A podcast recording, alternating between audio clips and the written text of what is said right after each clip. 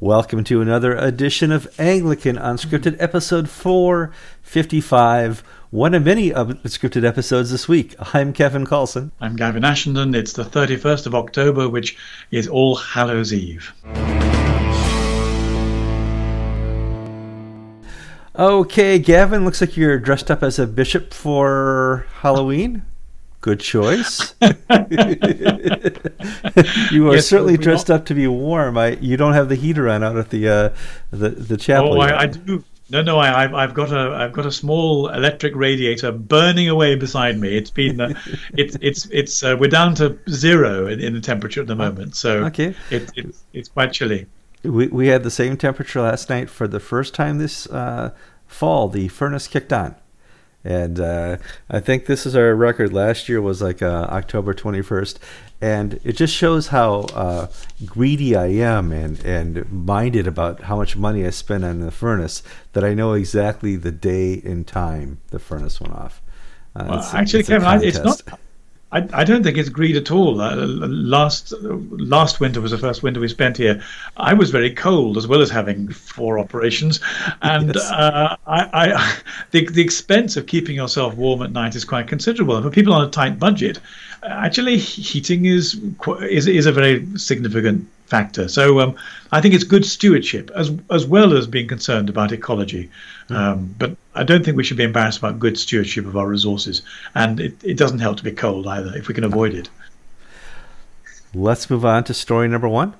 Story number one is written down here is we're going to like, share, comment, subscribe, and we have a podcast. Now, if before you even watch the show, I recommend you like it because uh, your attitude may change by the time you get to the back of, of the show. Please share it with your friends. I see more and more people sharing it, and that's very encouraging. Um, and a lot more YouTube comments. I don't know if you've uh, been watching these, but uh, each show is garnering you know almost 20 comments, and that's pretty impressive for uh, a, a show about Anglicanism. Uh, if you're not getting immediate updates when we publish a new show, like this week, I think we had three shows. Um, you want to subscribe uh, on YouTube. You click the little red button. And if you are a millennial and you like podcasts, you will find that we have a podcast. Just go to the YouTube station and you click on the uh, show notes, and in each show, there's the link to the podcast. It's not just about being millennial, Kevin. I think you and I have, have faces for radio. Yes, that's right. no question about it. I mean, I got stubble coming back on the top of the head today. I need to go uh, shave before my trip tomorrow. Um, let's talk about, and I don't know what's gotten into you guys over in England, but it seems the bishop and clergy in England are on this letter writing campaign. Uh, over the last uh, two weeks, we've had two letters, and today we get a third uh, from the Diocese of Oxford, and it's a pastoral letter on homosexuality. And uh, the continued Indaba conversation on that topic. And I thought you and I could talk about it because it's in English, but it's called Englishese. It's your type of English, and we need to uh, discuss it. But it's a much shorter letter than we're used to from uh, the other compared to the other two. So well, that, that's not much of a comparison. The other two were, were used as so many words to say not very much. But yeah. this this one is much more concise. It's true, um, but it's still. Uh, it feels to me coming like a, like a, like we're in a, a chess match, and um, you know one side makes a move, uh, and, and, it's it's a certain kind of opening. Um, this is the this is the pity me universalist opening. and and uh, it's it's a it's a famous move. It's been used quite often in this chess match for the last thirty years, and it's no more convincing to biblical Christianity now than it was when it's first tried. It's, it starts off by the bishops in the Diocese of Oxford saying, um, We have received many requests for guidance. You know, I, it's not that I don't believe them, Kevin, but the Church of England is, is not and never has been full of clergy or laity writing to their bishops saying, Help, help, give us moral guidance. so I I don't believe them. I I think that what the guidance really is about is how can we win this battle. Um, that's that is the key here because Uh, as far as Lambeth, a, a, a, deciding body within the Anglican Church communion, um, this is a decided issue. Uh, they talked about it uh, back in Lambeth 1920. They have uh, uh, talked about it in Lambeth 1998. Uh, they have direct statements on sexuality, marriage, and the role of humans within those two contexts. And so it's not like you can wake up one day being in the staff the, for the Bishop of Oxford and say, we can change those things.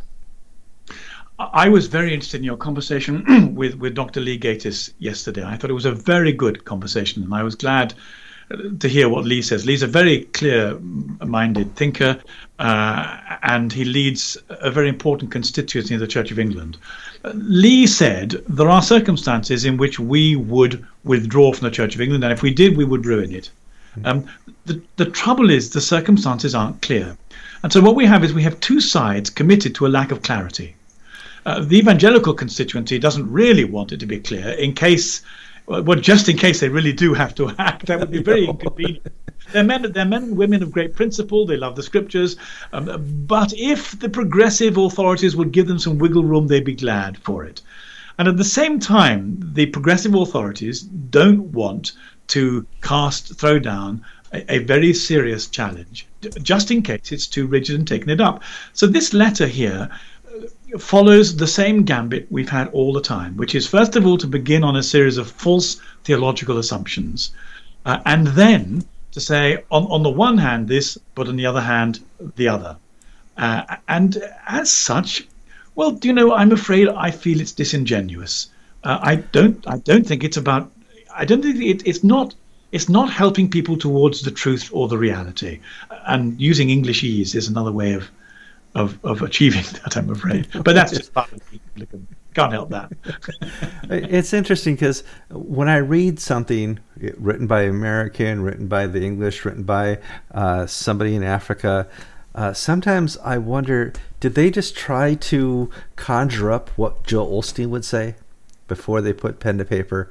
Um, and I well, get I get that from this. I, I Joel Osteen could have written this letter because well, he wants to ride that middle line of what tradition, experience, reason, and scripture say,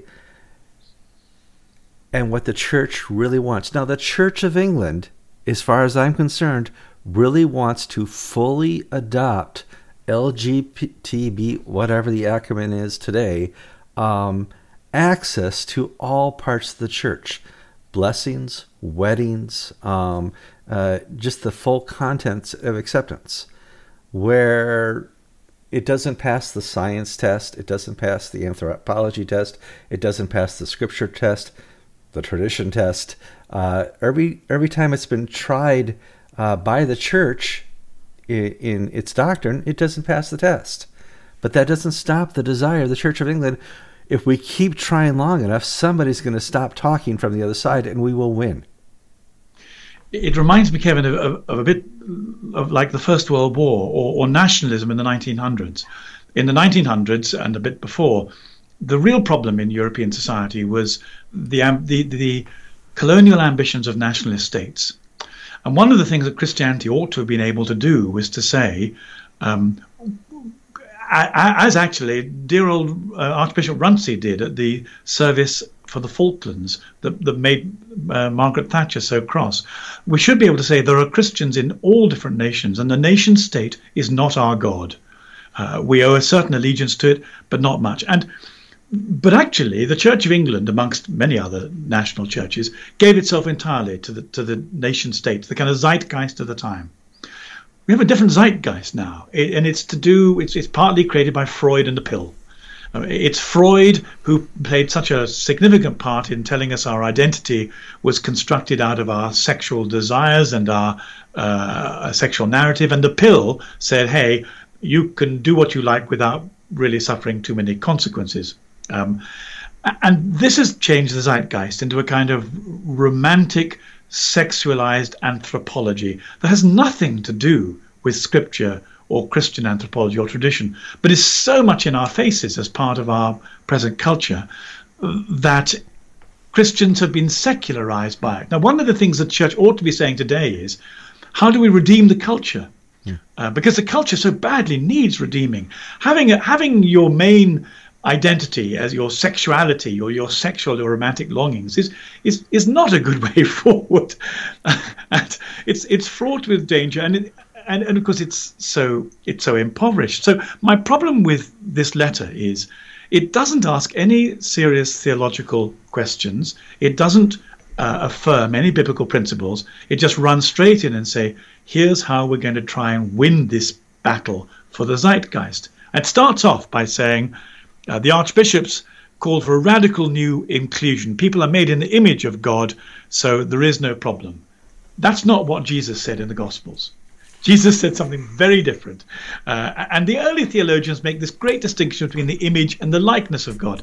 Yes, we're all God's children in his image, but until the Holy Spirit gets his hand on us, we don't have much of his likeness. Now, you you pressed Lee yesterday saying, look, it's all about repentance, isn't it, Lee? And and Lee had slightly other fish to fry. Uh, of course, he does agree with you. I know he agrees with you. Um, but he can't agree with you too much because otherwise uh, it becomes crystal clear. Biblical Christians are saying to zeitgeist Christians, hey, we have to repent. And, and as we try to repent, so we can invite the rest of the culture to repent. That's not the basis this letter is written on. No, I, you're a bishop. You can correct me if I'm wrong. The entirety of the New Testament is about our identity in Christ. Absolutely. Okay. just, it's a no-brainer. it's what St. Paul spends so much time writing about. It's so much better effect than some letter writers. Okay, yes. Behold, anyone in Christ is a new creation. The old has gone. The old being your old longing. But you see, there's nothing of that here. What it, what it says here is that um, to, to, to be a human being, you have to bring your loves to the table. And then you get your loves blessed.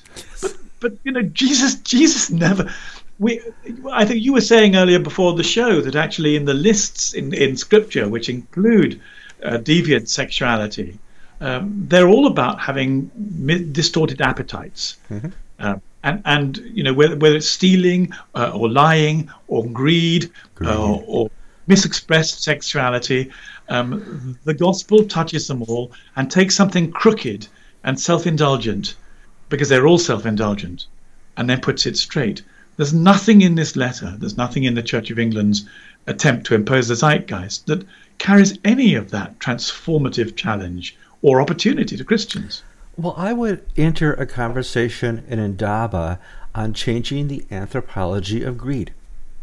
Now, I certainly am a self employed business person, uh, have done very well by the world standards, but I could do so much more if we could change how the church and history and science and, and anthropology feels about greed. And I'm willing to, to entertain that, but nobody will hear me, uh, Gavin. Nobody. Well, and yet this this emphasis on romance and sex is is about greed and need. Mm-hmm. Uh, it's about wanting more of something that you like, but it's about needing something that isn't in the spirit, it's in the flesh, it's in the human nature. The, the letter goes on to say, um, everyone's made in the image of God, so so you know there is no no, no repentance. It, it, just is not there. And then it says, by the way, um, whilst this work is going on, the work of the pastoral committee that's going to lead to uh, uh, live, love, and faith. I keep on wanting to give it a different name, but never mind. That's puerile of me. Um, the, the, the, everything is changing in society. But if everything is changing in society, the task is not to go with the change, but to challenge the change or to redeem the change or to guide the change. But as far as this letter is concerned, we go with the change. And then it says LGBTI plus you you wonder how many letters they're going to put on of the of the alphabet soup. But we're we're LGBTI plus at the moment. Always been actively involved in the clergy and church life, but now they want to be openly and authentically themselves. Well, that's a euphemism.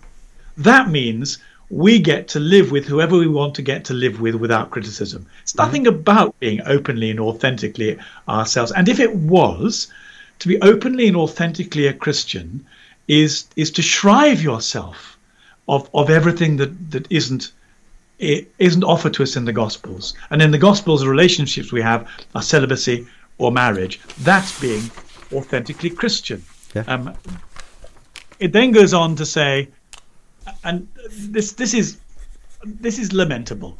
There is a there is within the homosexual culture a great deal of self pity. Uh, I, I, don't know why it's there. I, I, I, think actually this is part of a, a, a spiritual colouring that actually comes from stepping off the main Christian highway. But whatever the reason is, there's a spirit of self pity about it, and it's used to justify special status. And so, once again, they say uh, a lot of people uh, have had pain in their sexuality, and we have failed them. That Kevin, that's just not true. Um, we we've all failed each other in a whole variety of ways. I failed you. You, I, I don't know. You failed me, but you might. Oh no, I, I, I, I, guarantee it. We you we can take failed that to the bank. Take it to the bank. But but but there is no special pronounced failure due for, to, to, people for their sexuality. Um, most of the failure that I think I see in the church is actually with people being being proud and dismissive of one another. The te- terrible cultures of club, excluding people who don't belong to your club. But it's but it's hardly ever the sexuality club. There are far more clubs than that. And then they go on, and I hope you'll take this up. They go on to say that that the LGBT people have been bullied far too long. And at that point, well, go on. You, you take well, it. Well, I want to back up a second. We talked about the the spiritual um, oppression that I've seen in, in my friends who suffer from uh, homosexual and same sex, sex attractions. Um, there is shame. They they will. My friends will tell me they feel ashamed for whether they feel they were created that way, whether they feel you know it was a nature nurture thing, but there is a spiritual shame in how they feel, and that's why they call their movement the Pride movement. And yes, it's, you know, it's, it, it's, to overcome yes. th- that innate, and I'm going to call it a spiritual feeling um, that they feel shame, and I I fully recognize and acknowledge that they feel shame and uh, the the church may be failing in how to address that shame, uh, because what we want to do is encourage the shame. Uh, it seems, and uh, I'm talking about the Church of England, uh, people who are trying to, to, to change the the, uh, the the teaching of the church. Bullying has changed in the last ten years. Yes, in the 1940s and 50s, um, the seculars and the Christians would bully uh, those who were different than them, including the homosexual, gay, lesbian community. It was atrocious, the sins within and without the church. There was a lot of bullying going around. In the last 10 years, the, the, the, the shoe is on the other foot. I think that's what they say. Balls on the foot, whatever they say. Uh, it's changed. Now the Christians, uh, the evangelicals, those who think um, that there is a line in the sand where which um, you do not want to bless same-sex relationships, they're being bullied. So if you do not agree with the zeitgeist, if you do not agree with the the culture, you are being bullied. And we saw this many times in England, where um, people were brought up in the courts uh, for not baking the right cake, for not uh, preaching the right preach, for not agreeing to give uh, the right wedding, and the Church of England witnessed the bullying and said nothing. So I, I, I find this very disingenuous, disingenuous, disingenuous from the Church of England, the Diocese of Oxford, because bullying is it, it's completely off the topic now. It was ten years ago, but it, it's changed. So I, I, I, agree with that entirely. Um, I, would like to give more thought to the shame thing, but probably not here sure. and now. Yeah. Uh, I mean, you know there's a straight version of shame which is which which most all straight men feel with their wand- with our wandering eyes um, mm-hmm. we too know shame i'm not in a position to know whether or not straight people feel more or less shame than gay people i think these are generalizations that one one can't easily make but i do think your point about bullying is absolutely essential I've I have in 40 years in the Church of England, I've never witnessed any bullying of someone for their sexuality. Um, that doesn't mean it hasn't happened, but it's a very problematic platform to launch a campaign like this on and to say there is wholesale bullying and, and, this has to change. When, as you quite rightly say, all the bullying for the last 10, 20 years has actually been of conservative traditionalists uh, being held to account for their beliefs by a by the secular zeitgeist. In this letter, the the bishops go on to talk. They say, talking about sexuality and gender identity is difficult, and involves our deeply personal loves and the attachments that shape them. But we don't have any free pass to deeply personal loves and attachments. All we have is a commitment to try and make our loves and our attachments consistent with what God wants them to be. Now that's an enormous struggle. Um, you know, we we it's part of the great depth of spiritual teaching within Christianity that our loves and our attachments are a real problem, and we have to put most of them to death. Um, and yet, I'm there's gonna, no.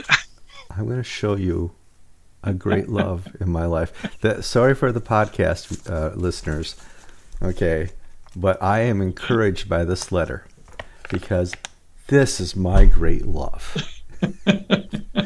I mean, if you want to read this from the context of a person who's, you know, looking for a change in the anthropology of many different sins of the Bible, I'm encouraged. Our loves and attachments do not get a free pass just because we feel a lot of love and a lot of attachment. They have to be held up to what the scriptures teach us and what the church has always understood the spiritual task to be. And it is constantly wrestling with our lower selves, with our lower attachments, in order to be set free from them. Um, and then, then uh, um, one of the giveaways in this letter is the point where the, epist- the bishops come out with their new epistemology they say that this is and this I do find this frustrating and annoying. It's on the one hand this, but on but actually we mean something else. So they say. It is important that these debates should be grounded in scripture, reason, and tradition, as well as deep prayer and our common life of worship. Oh, I do wish they meant that, because they then, because if they meant that, that's all you'd have to say. But then here's their disclaimer: they must also be conducted with attention to people's experiences and in a, and, and in a spirit of love, mutual care, and respect. But actually, this is disingenuous. We don't we do not bring our experiences to scripture and then say scripture has to fit in with my experience. Um, this is a form of uh, epist- it's the epistemology of existentialism, and right. and it's it's sub-Christian. It's it's wrong. It's untrue uh, and and they they should know it's untrue. No, uh, this letter, uh, in its failure, is you know it's exactly what the problem is. One on one.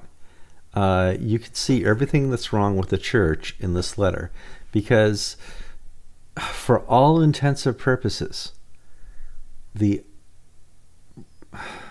the doctrine of sexuality is a decided doctrine for 2,000 years. Uh, it's unchangeable. The tradition of sexuality doctrine and sexuality in Scripture, uh, the tradition in the church, unchangeable uh, for 2,000 years. Uh, reason well, three, three, three thousand years actually, Kevin. I would, yeah, I'm sorry.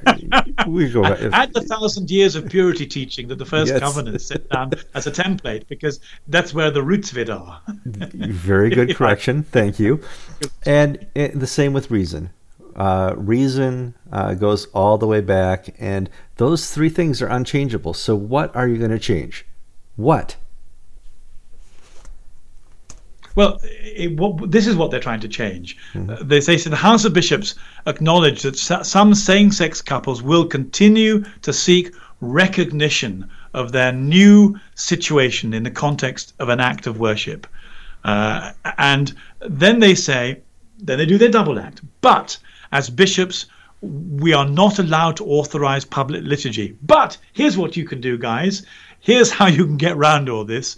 Um, we uh, we are looking for ways of offering positive encouragement for clergy to respond pastorally and sensitively. That's the end game of the chess match. we know there won't be any change to canon law and a doctrine, but what there will be is, uh, in the middle of a change of climate, there will be opportunities uh, and uh, affirmations of people to respond, whatever pastorally insensitivity means. Um, in in the end, perhaps it um, there won't be a red line because because what we're simply doing is we're, we're dragging the corpse of the church further and further to the edge of the ravine until until one day it it fall it falls over. But in the meantime um, it, it's just the recreation of Christianity in the image of the zeitgeist celebrating romance and sex uh, and and putting on the back burner the invitation to crucify yourself in order to inhabit the Holy Spirit. And at what point can you say this has gone too far? Well, you know, Lee Gatiss and and uh, um, his highly esteemed colleagues think they have some way to go before they need to disassociate themselves. But the whole venture of this is to allow this change of of of spirituality and identity to take place without forcing anyone to jump ship.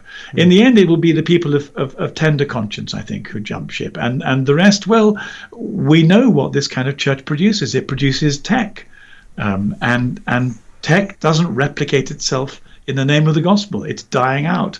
It will be, it'll be a shame to see the Church of England die out simply to allow people to indulge their loves and their attachments. Dragging the corpse of the church? What to go for a Halloween theme? I like that. That was awesome. Sorry, Kevin. All right, let's talk about some good news. uh, I don't know, and I have not followed the story. The only part I saw somebody was released uh, or found innocent in Pakistan of blasphemy, and boom, BBC picks it up, AP picks it up. I said, well, I better look at the story. Apparently, some lady um, who is a Christian in Pakistan. It should be. Oh, God I pray for this lady because uh, you want to talk about bullying. You want to talk about the whole culture is against you. It's being a Christian in Pakistan. Uh, Asia, uh, what's her first name again? Asia Asia Bibi. That's what I have written down. I, I want to be sure I'm pronouncing it right. Uh, was oh, I don't know I'm pronouncing it right. yeah, I know. it's not going to happen. Um, was accused of blasphemy because she gave a co-worker who is Muslim water. She, being a Christian, is uh, unclean, and uh, that is a blasphemy, in, in, according to the deep Sharia laws held in Pakistan.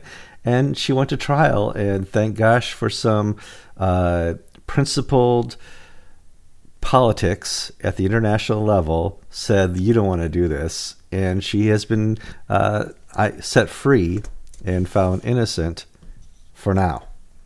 She's been eight years in solitary confinement, the poor love, mm. for giving for giving water to her neighbor.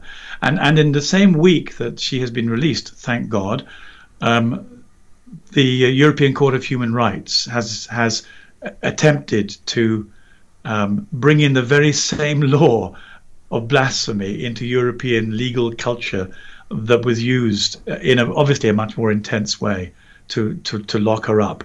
Um, I just don't think we know what we're dealing with when it comes to these dynamics. The other the other dreadful thing, and we have to pray for this woman enthusiastically. Um, people have been praying for her, and thank God our prayers have been answered affirmatively, and she's been released. But 145 Muslim clerics immediately pronounced a fatwa on her uh, with a reward of several hundred thousand dollars for killing her because she's been accused of blasphemy. And as far as they're concerned, that's enough. So we live in a very dangerous world. And uh, this, this wonderful woman, uh, on, on the eve of All Saints' Day, acts, I think, as an example of, of holiness and self sacrifice and courage for Jesus that ought to inspire the rest of us to get our priorities right. Mm, indeed. Uh, in fact, if you don't know what a fatwa is, I suggest you Google the name Salman Rushdie, and uh, you uh, will get caught up on exactly what that means to her, uh, because it changed his life. Uh, drastically. Well, I was surprised to see that when I when I began to do some research for an article I recently written for a newspaper, uh, that it was the Rushdie fatwas that led to the hate crime hmm. uh, being brought into uh, as as as a as a malformed response. But like like so many things, they had a life of themselves and they've caused damage. But anyway, yes, that's a fatwa. Fatwa is a judicial, uh, an Islamic judicial uh, judgment that offers serious consequences against the person it's, it's issued against. Mm. Okay, well, we have had our Halloween show. I'm Kevin Kallsen. I'm Gavin Ashenden, and you've been listening to episode 455 of Anglican Unscripted. Happy All Saints Day tomorrow.